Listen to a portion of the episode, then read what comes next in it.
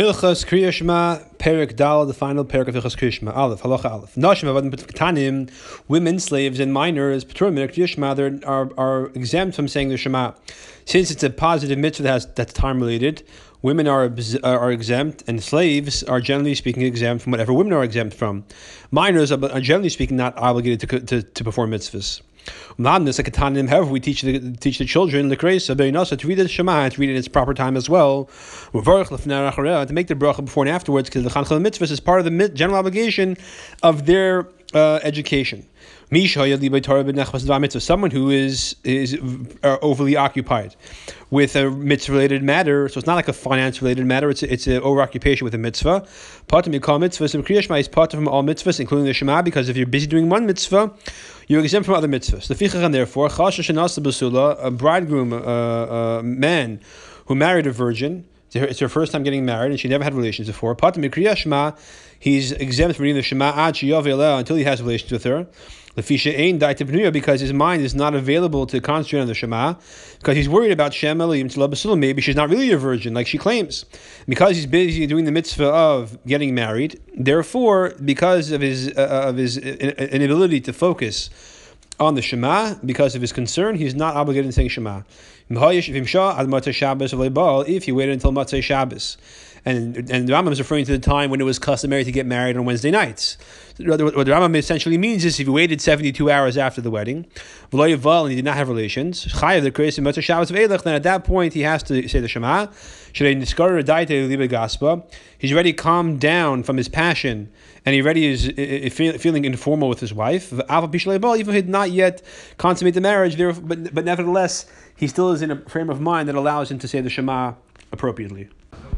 Halacha base. Avanes, as a if someone marries someone who was previously married or previously had relations, af mitzvah, though he's busy involved in another mitzvah of procreation. Chayav likas, nevertheless, on the wedding night, he must read the Shema that night.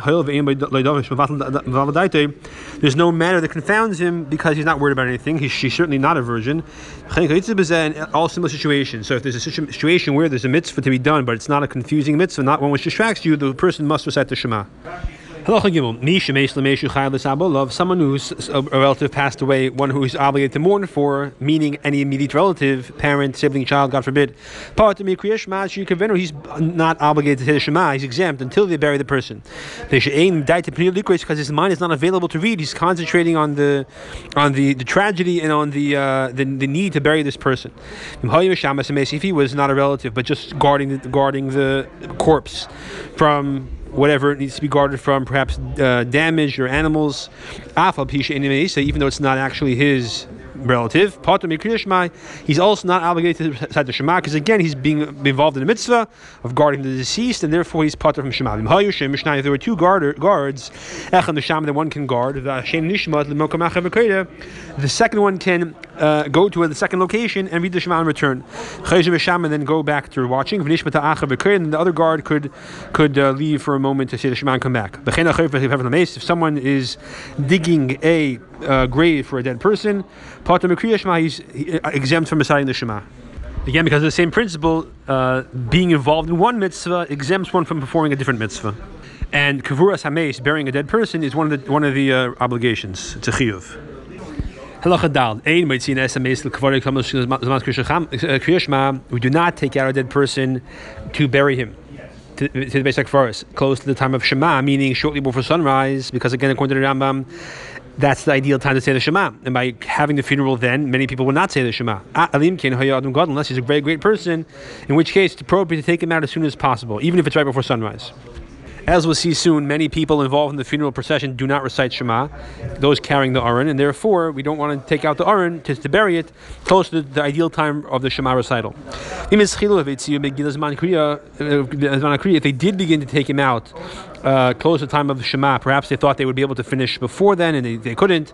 And then time to say the Shema arrived, which is according to the Rambam six minutes before sunrise, that ideal time. Behem lavnas and they are they are carrying the dead. Whoever their coffin or the mita means a bed, they would, they would bury people in to Yisrael then on like a like a stretcher. Uh, whoever the coffin is, requires, going to those who are carrying the coffin, and those who would exchange them, take their place. To mitzvah have as many people participate in carrying the coffin as possible and um, uh, those who would take the place of those who would take basically the third shift. Whether they were before the coffin, meaning that they already carried it. Excuse me, they did not yet carry it. Or they were following the coffin, meaning they did not yet have their shift. Patur, they're all not obligated. Those whoever else is accompanying the mess, and Levaya who the coffin does not require, they're just walking along. They they are obligated in saying the Shema. All this is relevant for the. Uh, morning Shema. As far as the e- evening Shema goes, we have the Levaya as soon as possible, even if they're going to say Shema later in the evening, so that we bury the person as, as soon as possible, close to the actual day of passing. Halacha, hey, how you ayaskimbahes but if they were, if the community was involved in an eulogy for a dead person, the Giyas Man Kriya Shema, the time for the Shema arrived. There's Man Shemesh Muchlafeim if the dead person is actually present in front of them, then they they take a break and one or two people at a time, a few people at a time, slip away and so to speak and read the Shema and return. And go back to the, to the eulogy. They don't formally stop it because if the whole place would in mass leave, take a break and come back, that's considered disgrace for the dead. So they keep the hesped going and then people take turns saying the Shema away from the dead person because he's not allowed to say Divrei Torah or any mitzvah in, in, the presence of a dead person. If the dead person is not actually present, for example, the person was in, in Eretz Yisrael, uh, and the, the, person passed away in Yisrael, and the, and the people are in America. All the people read the Shema together. However, the mourner sits quietly. He's not obligated in any mitzvahs until the actual, including reading the Shema, until the, until the burial of the dead. Halacha they bury the dead, The and then afterwards the mourners turn around in order to accept the uh, the condolences from the people as is customary. And all the people follow them from the grave to the place where the mourners are. To make a line uh, to receive the condolences, as is customary, they, they form two lines or, or uh, facing each other, and the mourners walk between the people and receive the condolences. And and the and now it's it's the time to recite the Shema in the morning. It's six minutes before sunrise. So what do you do? Do you say the Shema or not? If the people are able to begin and finish even the first pasuk, before they reach the actual line, they should begin, begin the Shema, and then uh, the Ram doesn't say that if they should finish the Shema and then condole, console the mourners, or they should interrupt and console the mourners, and then finish the Shema afterwards. Um, but in any event, if they're able to say one pasuk of the Shema, they should, certainly should do that before uh, consoling the mourners. If they're not able to even do that, they should not even begin. They should console the mourners. And after they finish, they leave them. They should begin the Shema. The people who are facing, who are standing in the actual line, facing the mourners, those who are inside facing the mourners, they see the actual mourners, they're exempt from the Shema. Those on the outside, since they can't see the mourners because the inner row is blocking them, they are obligated in saying, in saying the Shema. Halacha Zayin. Call me Whoever is not obligated in reciting the Shema, he wants to be stringent on himself and read the Shema anyways, he may do so. Provided that he has his mind is available, so to speak. He's not distracted. If the person not obligated to recite the Shema was was confused and confounded, it's one of those cases of uh, not being obligated to recite because of the mind not being able to concentrate in Rosh Hashanah then he's not allowed to say the Shema until his mind is composed. Anybody becomes ritually tamei, he's still obligated to say the Shema. And he says the brachas before and after, while you're still tamei. Even though it's technically speaking possible to, for them to become non-tummy that, that day still. For example, someone, t- someone touches a dead dead sheretz, a creepy crawly animal that imparts unique tumma when it's dead. Um, or he, he touches um, a um, woman who is menstruating, or a woman who has another kind of menstru- menstrual uh, issue called a zava. We'll discuss that in the, in the book of Taharah. Mishkavav gates about anything the person lies on or sits on or the like.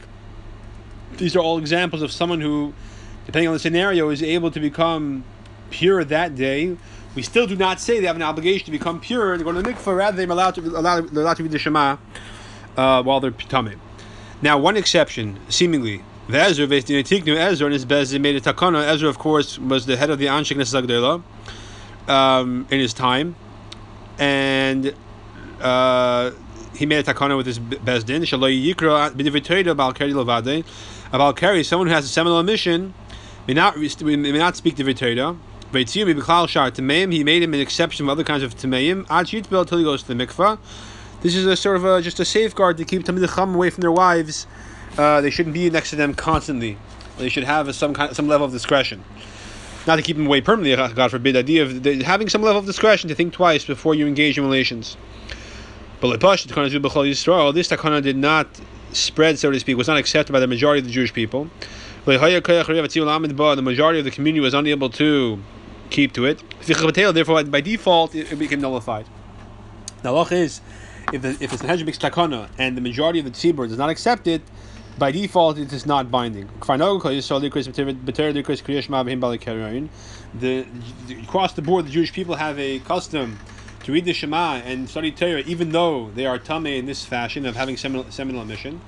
The reason being because the words of Torah do not become tame. They remain pure forever. Chanel the pasuk says. Behold, my words are like fire. Hashem says. So Hashem's words are compared to fire. Just like fire cannot become tummy, it's impossible. It's not one of the. It's not one of the items that can become tummy ever. After Torah, so so to the words of Torah, can never become tummy. Therefore, a person can read them and engage them even while impure. Blessed be the Hashem who gives us assistance.